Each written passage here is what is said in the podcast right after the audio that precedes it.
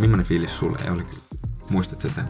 Mä en ehkä tuota tilannetta niin elävästi muista, että näin olisi tapahtunut ja luennoitsija olisi noin kovaa kieltä käyttänyt.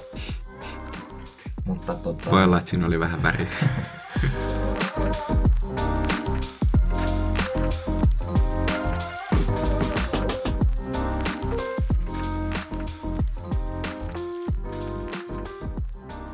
Tervetuloa Meducate-podcastin pariin.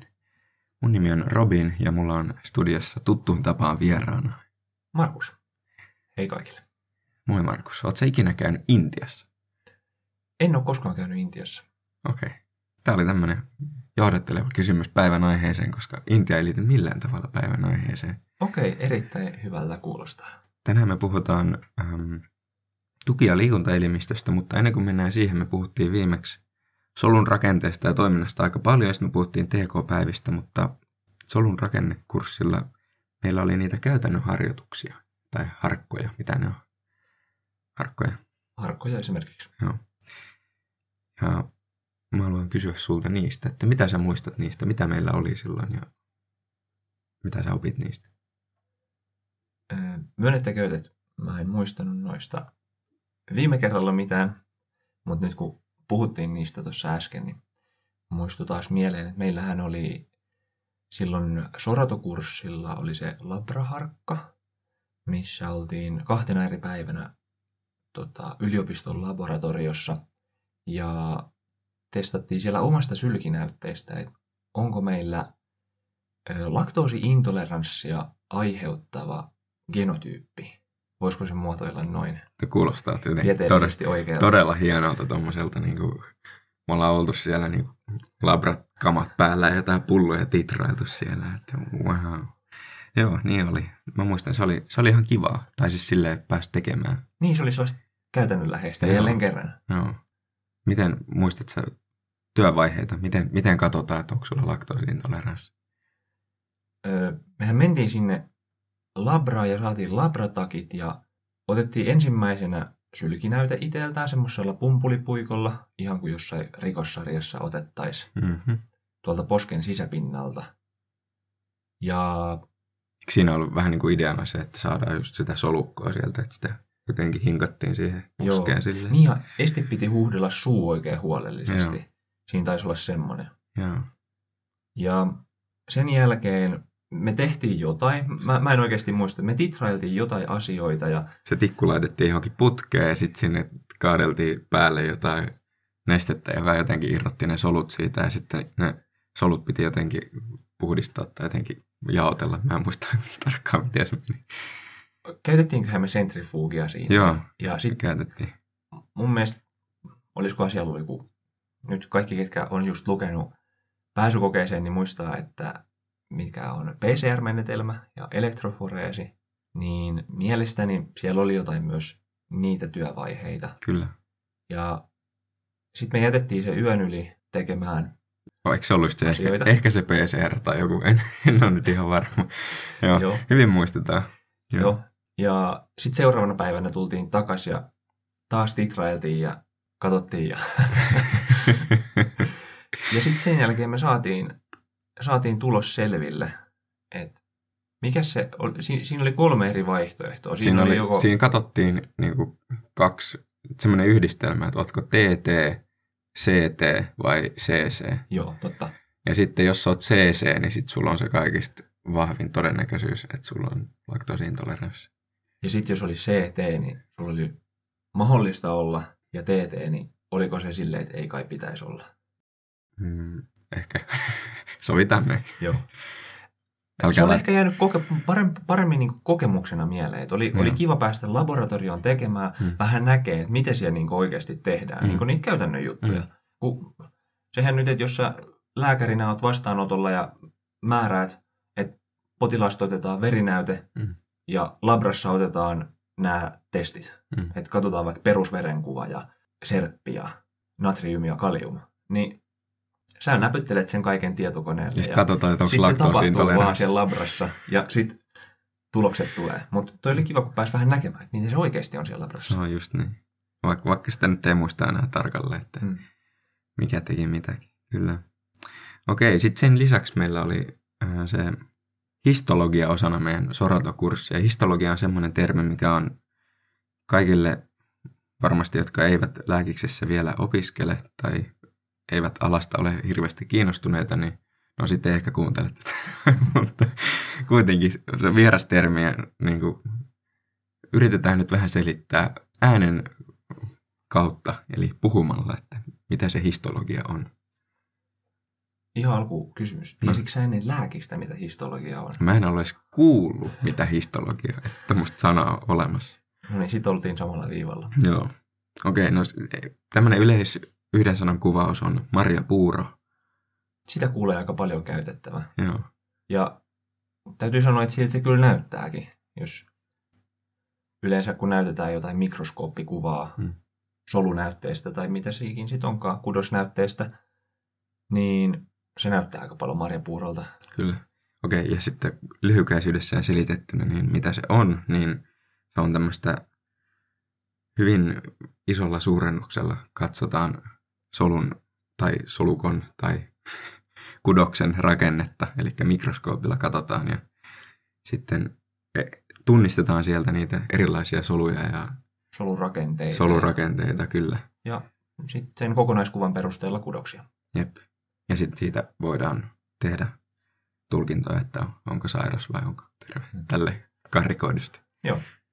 Esimerkiksi jos luomi poistetaan, mm. niin siitähän aina histologisesti katsotaan, että mm. millaisia soluja siellä on. Niin. Ja sitten niitä voidaan värjätä niitä näytteitä. Eli suomeksi kaadetaan siihen jotain maalia päälle, mutta se maali on käsitelty niin, että se tarttuu vain johonkin tietynlaiseen asiaan ja sitten se värjää siitä näytteestä vaikka vaan jotkut tietyt solut. Ja sitten kun me katsotaan sitä mikroskoopilla, mikroskoopilla niin sitten me tiedetään, että hei, täällä on paljon näitä soluja. Ymmärrät sä histologiasta jotain? Sen perusperiaatteen, joo, ja ymmärrän, että minkä takia sitä tarvitaan. Mm. Mm, mä en ole koskaan ollut hirveän hyvä katsoa histologisia kuvia. Totta kai sitten, kun on ollut esimerkiksi just soraton kursseja tai sitten myöhemmin opiskelujen aikana, kun meillä on tautiopin kursseja, niin siellä kun tuli paljon niitä histologisia kuvia eteen, mitä piti ihmetellä, niin siinä alkoi ehkä tulee vähän semmoista, miksi sitä nyt kuvaisi hahmon tunnistus tai mikä ikinä sitten onkaan, että tämä nyt on selkeästi punasolu. Mutta en ole koskaan ollut hirveän hyvä siinä. Mitäs sä? Mä muistan, kun me aloitettiin katsoa niitä näytteitä silloin just niillä soraton kursseilla. Ja ensimmäisiä näytteitä, meillä oli siis tämmöinen webmikroskooppi, eli meillä oli ne ryhmäopetukset, niin me tietokoneen näytöltä katsottiin, oli skannattu ne näytteet sinne ja sitten niitä pystyi siellä rullailemaan ja zoomailemaan ja tälleen. Mä muistan, meillä oli ne ensimmäiset, niin niitä katteli silleen, että joo, että tossa on jotain punaista ja tossa on jotain sinistä ja sitten tehtävänä oli, että etsi sieltä joku tietynlainen valkosolutyyppi tai jotain ja sitten sä vaan selaat sitä silleen, että ei mulla ole mitään hajua, että mikä täällä on, mulla ei ole mitään hajua, mitä mä oon etsimässä. Mä olin aivan pihalla siitä niin kuin koko hommasta, että mit, mitä siinä pitää tehdä. Että se oli niin kuin semmoinen, mikä on jäänyt, jäänyt hyvin, hyvin mieleen. Mutta niin kuin sanoit, niin sitä kyllä oppi. Niin sitten kun sä tuijotat kuvia, se on ihan sama periaatteessa mitä sä teet, mutta kun sä teet sitä tarpeeksi paljon, niin tuijotat jotain tietynlaisia kuvia, niin sä rupeat tunnistaa sieltä, että hei, tää on nyt se sama, minkä mä oon sata kertaa nähnyt, tää näyttää nyt vähän eriltä kuin toi. Ja sitten mä luulen, että se on myös osaselitys sille, että kun meidän opettajat oli silleen, kun sä kysyit, että onko tää nyt tää solu, mitä me etsitään, sitten ne on silleen, että no ei ole, että tää on tää toinen solu. Ja sit sä oot silleen, että miten sä voit erottaa, että nää näyttää ihan samalta. Ja sit se on silleen, että no, toi on vähän eri mallinen tosta yhdestä kulmasta ja toi, toi sävy on nyt pikkusen erilainen. Et se on nyt varmaan sen takia. Et se oli ihan silleen, että mitä? Täytyy myöntää ehkä tässä vaiheessa myös, että mulle ei niinku heti alkuvaiheessa, silloin kun me soraton kurssilla alettiin katsoa niitä kuvia, ollut ihan selvää, että et, miksi. Mm, niin se sitten ehkä niinku laittoi semmoiseen vääränlaisen asenteen itsellekin niin päälle, että et on vähän niin pakkopullaa tehdä nyt tätä, että ei oikein niin silleen kiinnostaisi. Nyt sä kuulostit siltä, kun sä et osaisi ollenkaan. Kyllähän sen aika hyvin kuitenkin ymmärsit. Siis joo, mutta niin toi on niin jäänyt mieleen, mm. silleen kun miettii noita soraton kursseja. Mä, lu- mä luulen, että toi histologia on vähän semmoinen se jakaa ihmisiä. Et joko sä oot kiinnostunut siitä, tai sit sä et ole ollenkaan kiinnostunut, just se mitä sä sanoit tuossa, että niinku, mihin mä tarviin tätä. Niin ethän sä, kun sä teet lääkärin työtä tuolla niinku kliinisesti jossain terveyskeskuksessa, pidät vastaanottaa vai, vaikka, niin ethän sä siellä tarvitse sitä yhtään mihinkään. Mutta sä sanoit tosi hyvin just sen, että se, kun sä ymmärrät vähän, niin kuin siihen labraan liittyen, että sä ymmärrät, että mitä siellä tehdään, niin kyllähän se auttaa siinä, että sä määrät täältä jonkun tutkimuksen, niin sä tiedät suurin piirtein, että mikä tutkimus se on tai mitä se tarkoittaa käytännössä.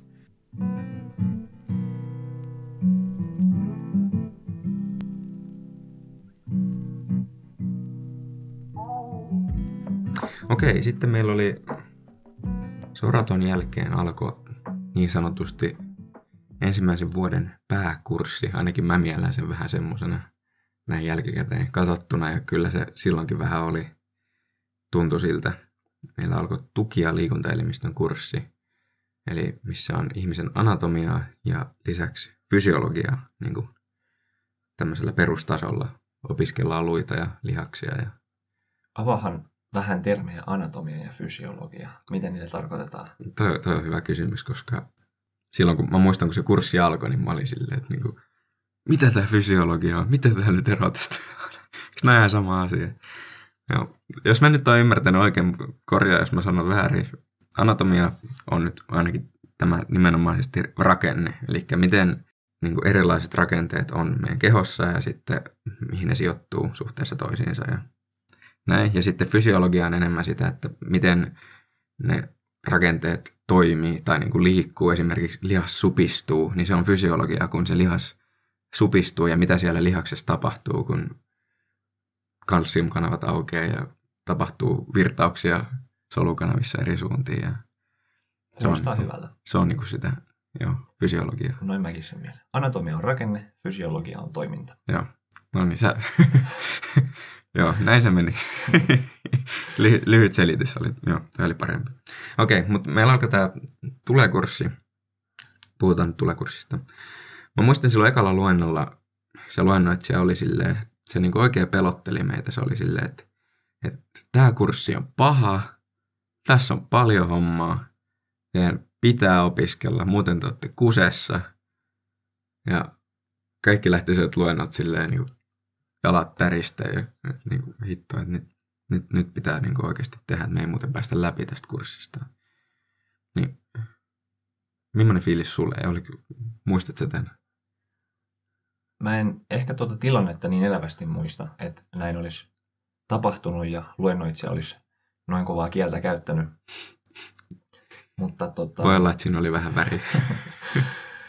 Mutta silleen kun jälkikäteen katsoo tulekurssia, niin olihan siinä ihan mielettömästi niin kuin tekemistä ja opettelemista. Oliko sulla heti sen niin kuin kurssin alussa semmoinen, tuliko sulla semmoinen, että hitto, että tässä on paljon asiaa, muistatko? Mulla ei ehkä ihan siinä heti alkuvaiheessa ollut.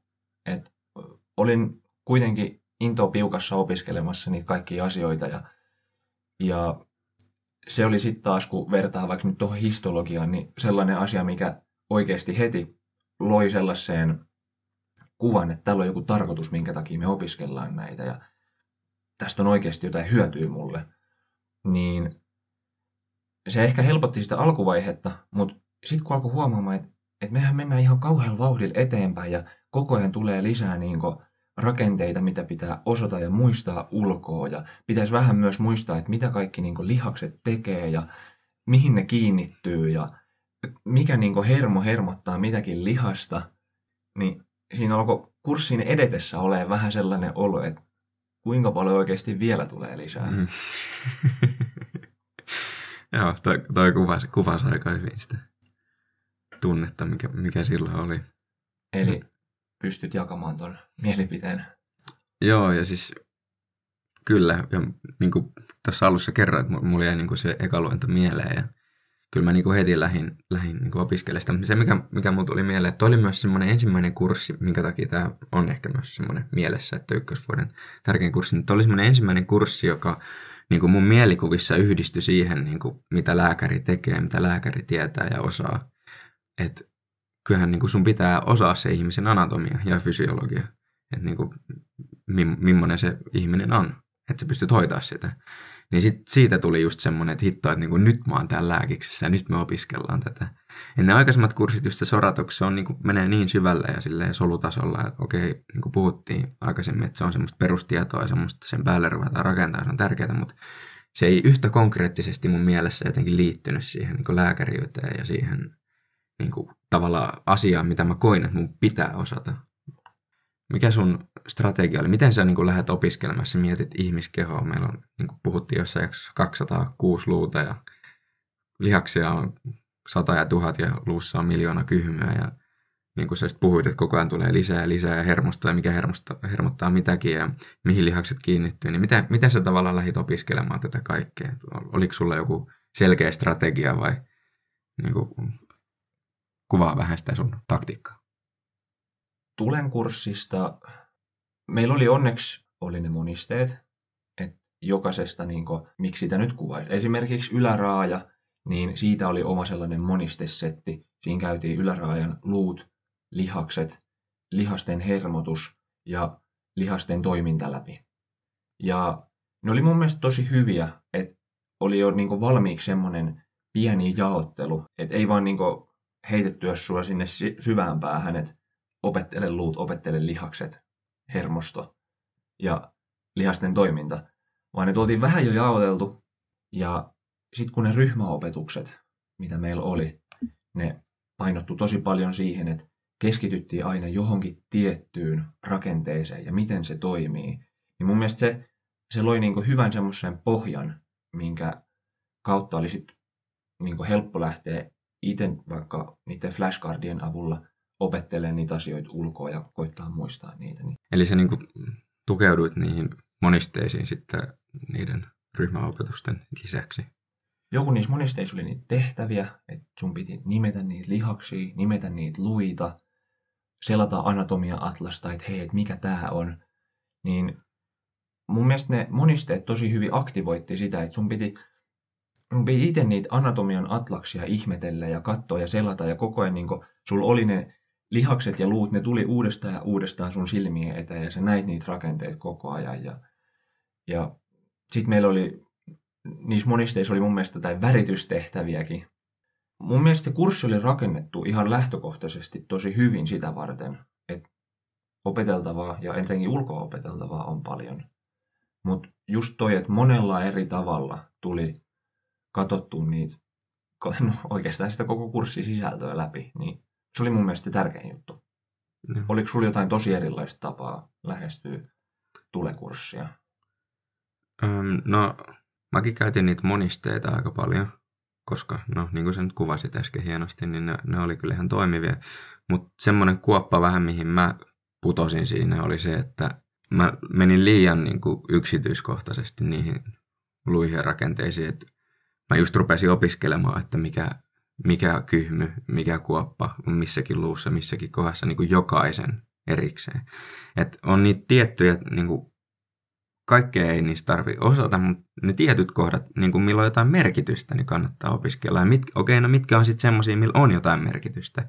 Niin jos joku lihas kiinnittyy vaikka siihen kyhmyyn, niin sitten sun pitää tietää, että okei, okay, mikä lihas tähän kyhmyyn kiinnittyy, kun sä katot sitä potilasta sit joskus tulevaisuudessa ja sä sanot, että tästä on kipeä, niin ahaa, no siinä on tämä kyhmy ja siihen kiinnittyy tämä lihas, niin se voi liittää siihen.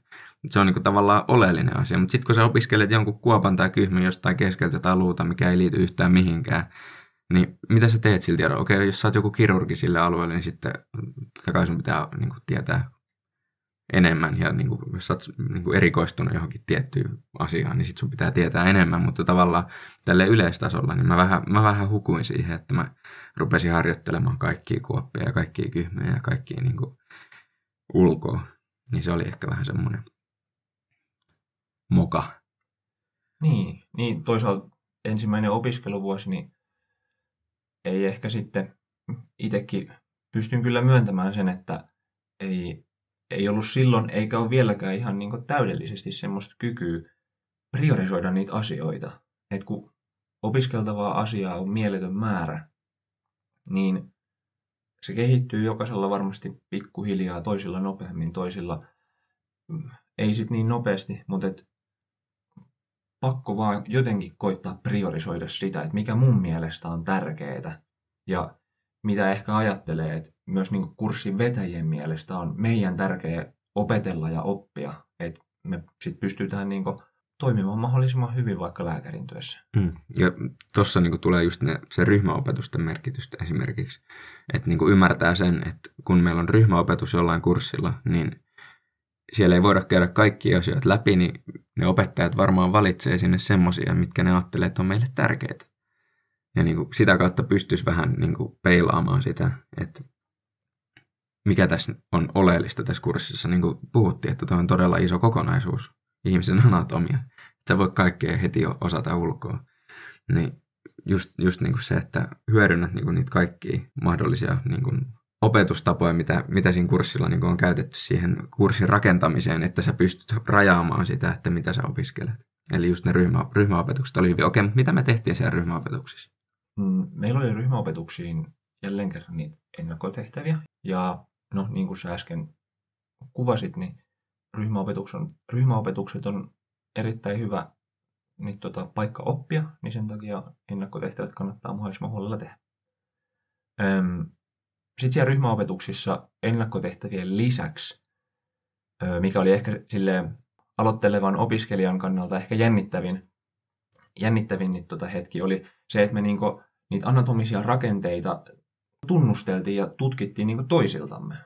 Jos otetaan vaikka taas yläraaja esimerkiksi, niin sitten me opiskelijakavereilta niin katsottiin, että okei, että tässä on tämä lihas ja tunnusteltiin, että okei, se kiinnittyy vaikka tuohon kyhmyyn. Tai... Nyt kun puhut tuosta ryhmäopetuksesta, mulla tulee mieleen hauska tarina omasta ryhmäopetuksesta silloin tuki- ja liikuntaelimistön kurssilta, kun kokeiltiin refleksejä niin kuin toisiltamme.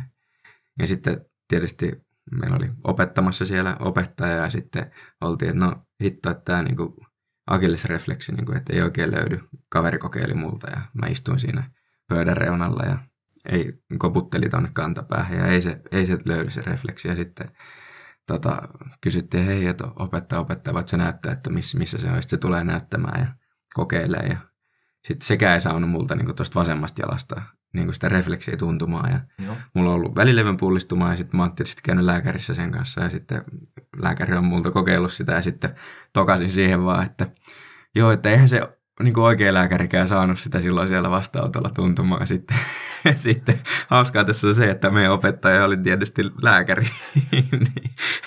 Hän oli vaan siihen, että no enhän mä oon valmistunut kuin vasta joskus yhdeksänkymmentäluvulla. Että mä olin vaan, ei. Joo. Vaikuttiko tämä sun kurssin loppuarvosanaan? Ah, toivottavasti ei. Joo. Hän, hän onneksi ymmärsi ja nauratti siihen, mutta joo. Se ehkä kuvasi vähän sitä mielentilaa, millä oli siellä itse silleen, että täällä ollaan niin kuin oppimassa, ettei täällä olla missään niin kuin lääkärin vastaanotolla, ne opettajat on opettamassa, ei ne ole mitään lääkäreitä siellä, vaan ne on meidän opettajia. Niin sitten tuli vaan silleen jotenkin intuitiolla, että joo, et ei se oikea lääkärikään niin kuin löytä. Myönnettäkö? Ennen lääkistä mullakaan ei ollut semmoista käsitystä, että lääkiksessä meitä opettaa oikeasti lääkärit. Mä ajattelin, että he on sitten opettajia. Ei ollut mullakaan semmoista niinku tietämystä. Mm. Vielä muistaakseni edes ensimmäisen vuoden aikana. Mäkin opin sen viimeistään silloin siinä ryhmäopetuksessa. Mutta joo, niin kuin sä sanoit, ne ryhmäopetukset oli muutenkin tosi jänniä ja sitten... Olihan se nyt vähän silleen, että kun paljon tuntemattomia kurssikavereita ja sitten siellä toisiaan, vähän niin kuin, no niin kuin se sanoi, vähän niin kuin oltaisiin lääkäreitä ja tutkitaan ja tunnustellaan. Niin. Mutta se oli tosi opettavaista myös mun mielestä. Se oli niin kuin ihan semmoinen, no ehkä parhaiten muistissa olevia asioita ekalta vuodelta. Jälleen kerran sitä käytännön tekemistä.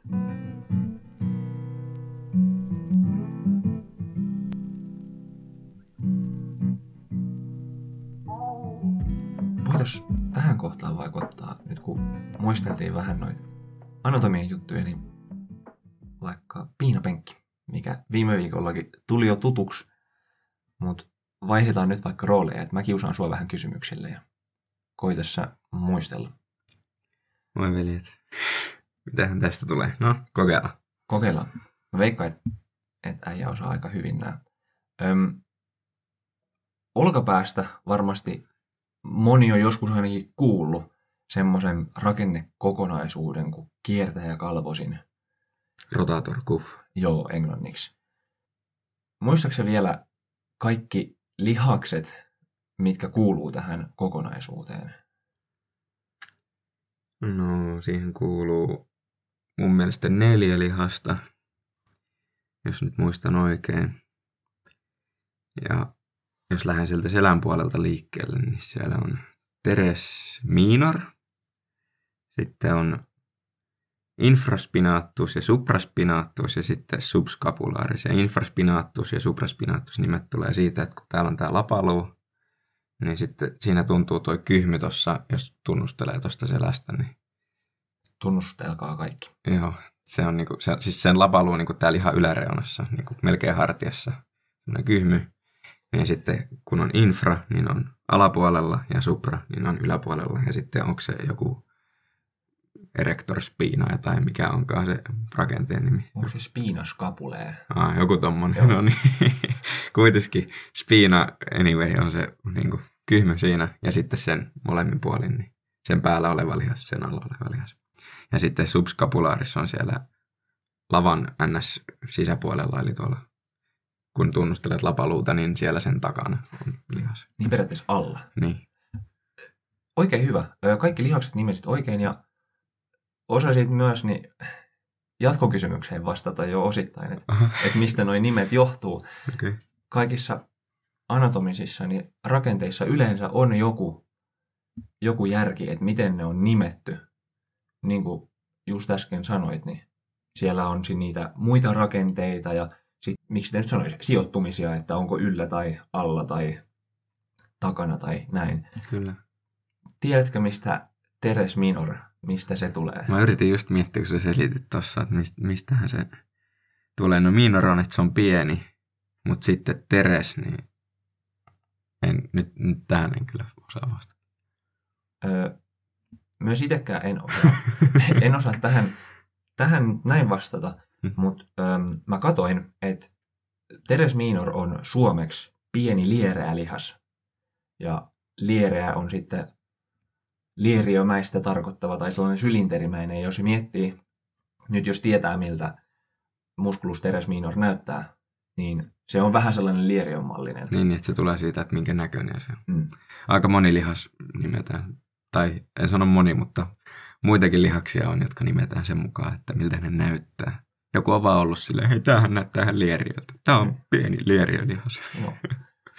Oliko myös, eikö tuossa lantioalueella ollut piriformis? Niin tarkoittiko se, että päärynän muotoinen Joo, lihas? Niin se kyllä. näyttää vähän päärynältä. Mun mielestä ei. Mut ei vai? Ehkä jonkun mielestä. Ah niin, to, hyvä, että en ihan höpöjä puhunut. Ah, Joo. Oikein hyvä. Tämä on ehkä vähän vaikeampi kysymys seuraavaksi, mutta tiedätkö, mikä hermo hermottaa muskulus? Supraspinaatusta ja infraspinaatusta. Nervus.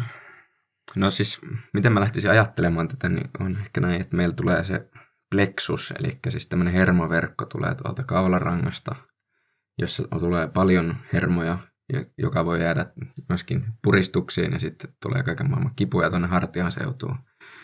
Ja sieltä lähtee semmoisia haaroja. Mä muistan siis tuon selkäytimen, että varmaan ehkä on joku seuraava kysymys, että C viisi, C kuusi alueelta lähtee noin tota, hermot, jotka tulee tonne, hermottaa tota rotator cuff-aluetta. Ähm, nervus axillaris tulee sinne, mutta se ei hermota mun mielestä mitään noista. Mutta sitten on, mikähän sen haaran nimi on? Olisiko joku subscapularis?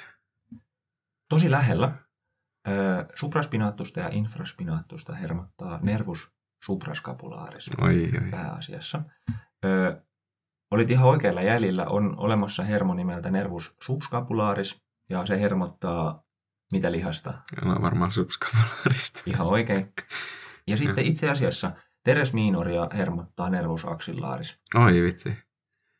Niin tota, se, se vaikka hermoista ja yhtenä lisäkysymyksenä vielä, niin muistatko, että mikä valtimo tuo verta ö, musculus supraspinaatukselle, eli ylemmälle lapalihakselle? Nyt en muista. arteria supraskapulaaris. Oh, yeah.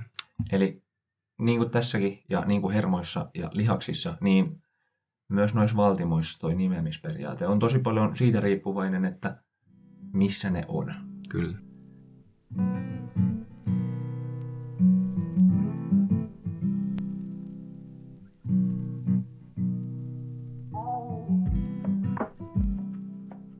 Okei, sitten tulenkurssista oli tentti, niin kuin kaikista, melkein kaikista muistakin kursseista.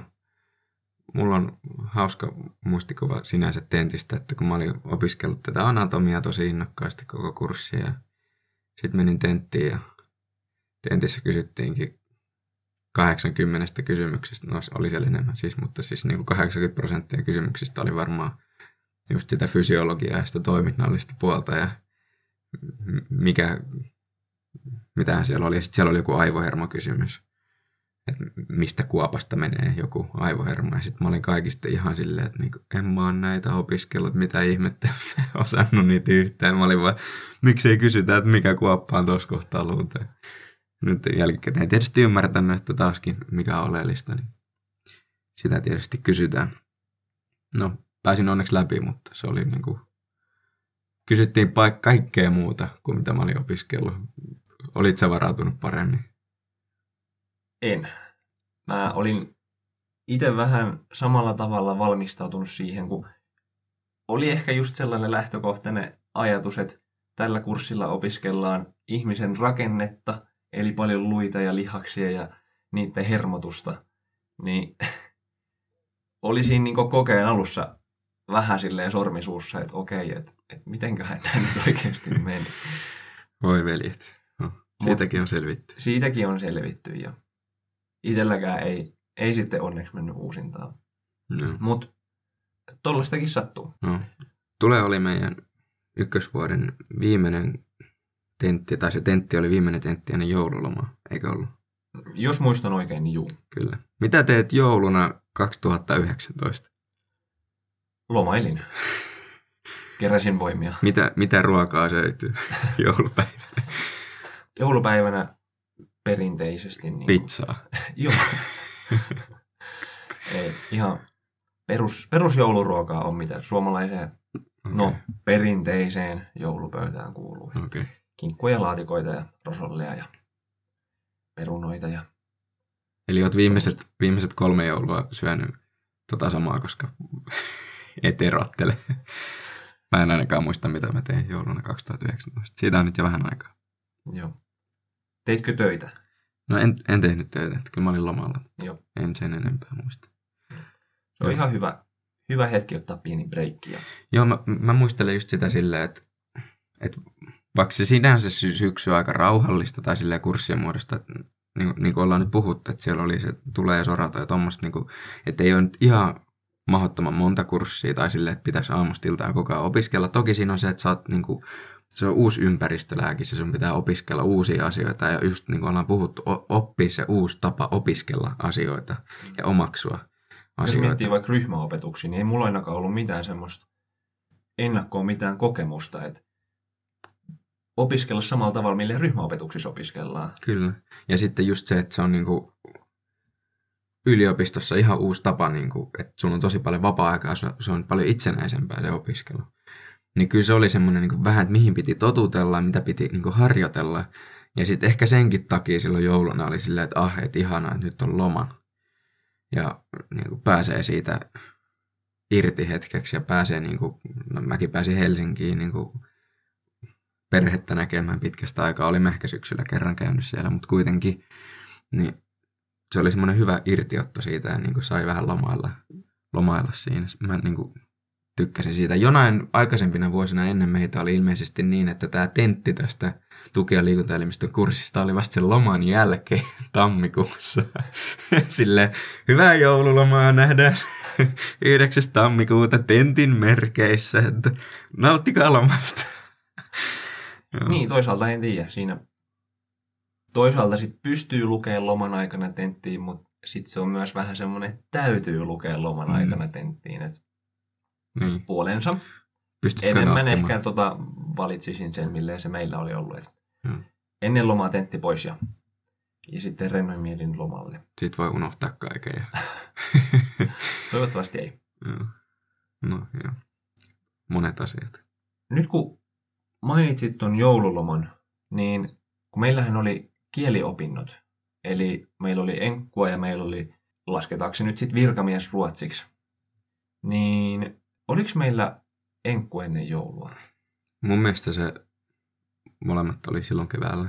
Mutta se voi olla, että jollain ryhmillä alkoi ennen joulua. En tiedä. Joo. En muista näin niin tarkkaan. Mä, mä muistan, noin molemmilla kursseilla oli vähän silleen, niin kuin, tai mulla tuli semmoinen olo, että niin kuin tosi paljon puhutaan niin kuin sitä kieltä. Niin, niin kuin just sä kuvasit, on niitä potilastapauksia vaikka ruotsin kurssilla, että toinen on potilas, toinen on lääkäri. Piti vähän silleen heittäytyä, koska mä, en mä muista ainakaan lukiossa, että mä olisin niin kuin ihan hirveästi niin kuin joutunut puhumaan kieliä.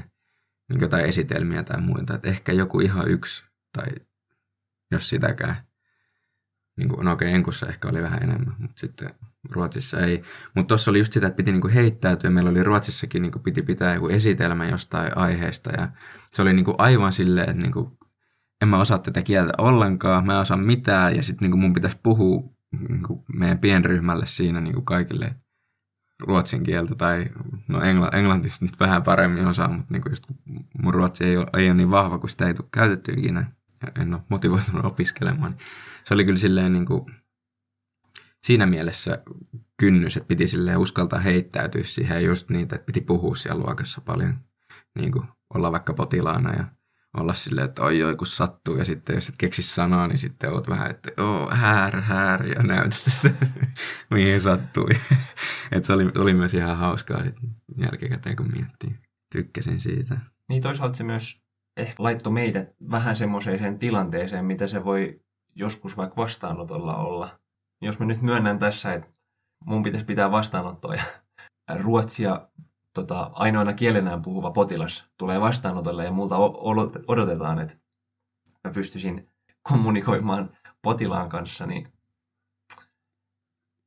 en nyt kauhealla itseluottamuksella olisi siinä tilanteessa. Eiköhän niistäkin selvitä sitten, jos pakon edessä ollaan. Mm. Jollain tapaa ehkä sitä kieliopetusta voisi vois olla niin kuin silleen pidemmällä aikavälillä, että se ei pääsisi niin helposti unohtumaan. Että totta kai se luo taas erila- tai erilaista sitä kuormitusta taas. Asioita, mitä pitää opiskella, asioita, mitä pitää opetushenkilökunnan opettaa. Mutta siitä on aika pitkä aika, kun ruotsia on viimeksi niinku käyttänyt. Niin mutta, mutta toki tuossa on ehkä vähän just se, että sitten, mm, jos, jos sä haluat olla töissä jossain, niin kuin, missä sun ei tarvitse ns. Osata puhua ruotsia, niin pitäisikö meidän sitten niinku pakottaa kaikki opiskelemaan ruotsia, niinku pakkoruotsi yliopistoon? Siis niinku on, onhan se pakkoruotsi, meidän pitää käydä se kurssi, yksi kurssi, mutta siis silleen, että pitäisikö se olla semmoinen, että panostetaan siihen enemmän. Ootko sitä mieltä? Tämä menikin aika poliittiseksi. Joo, no niin. Keskustelu nyt.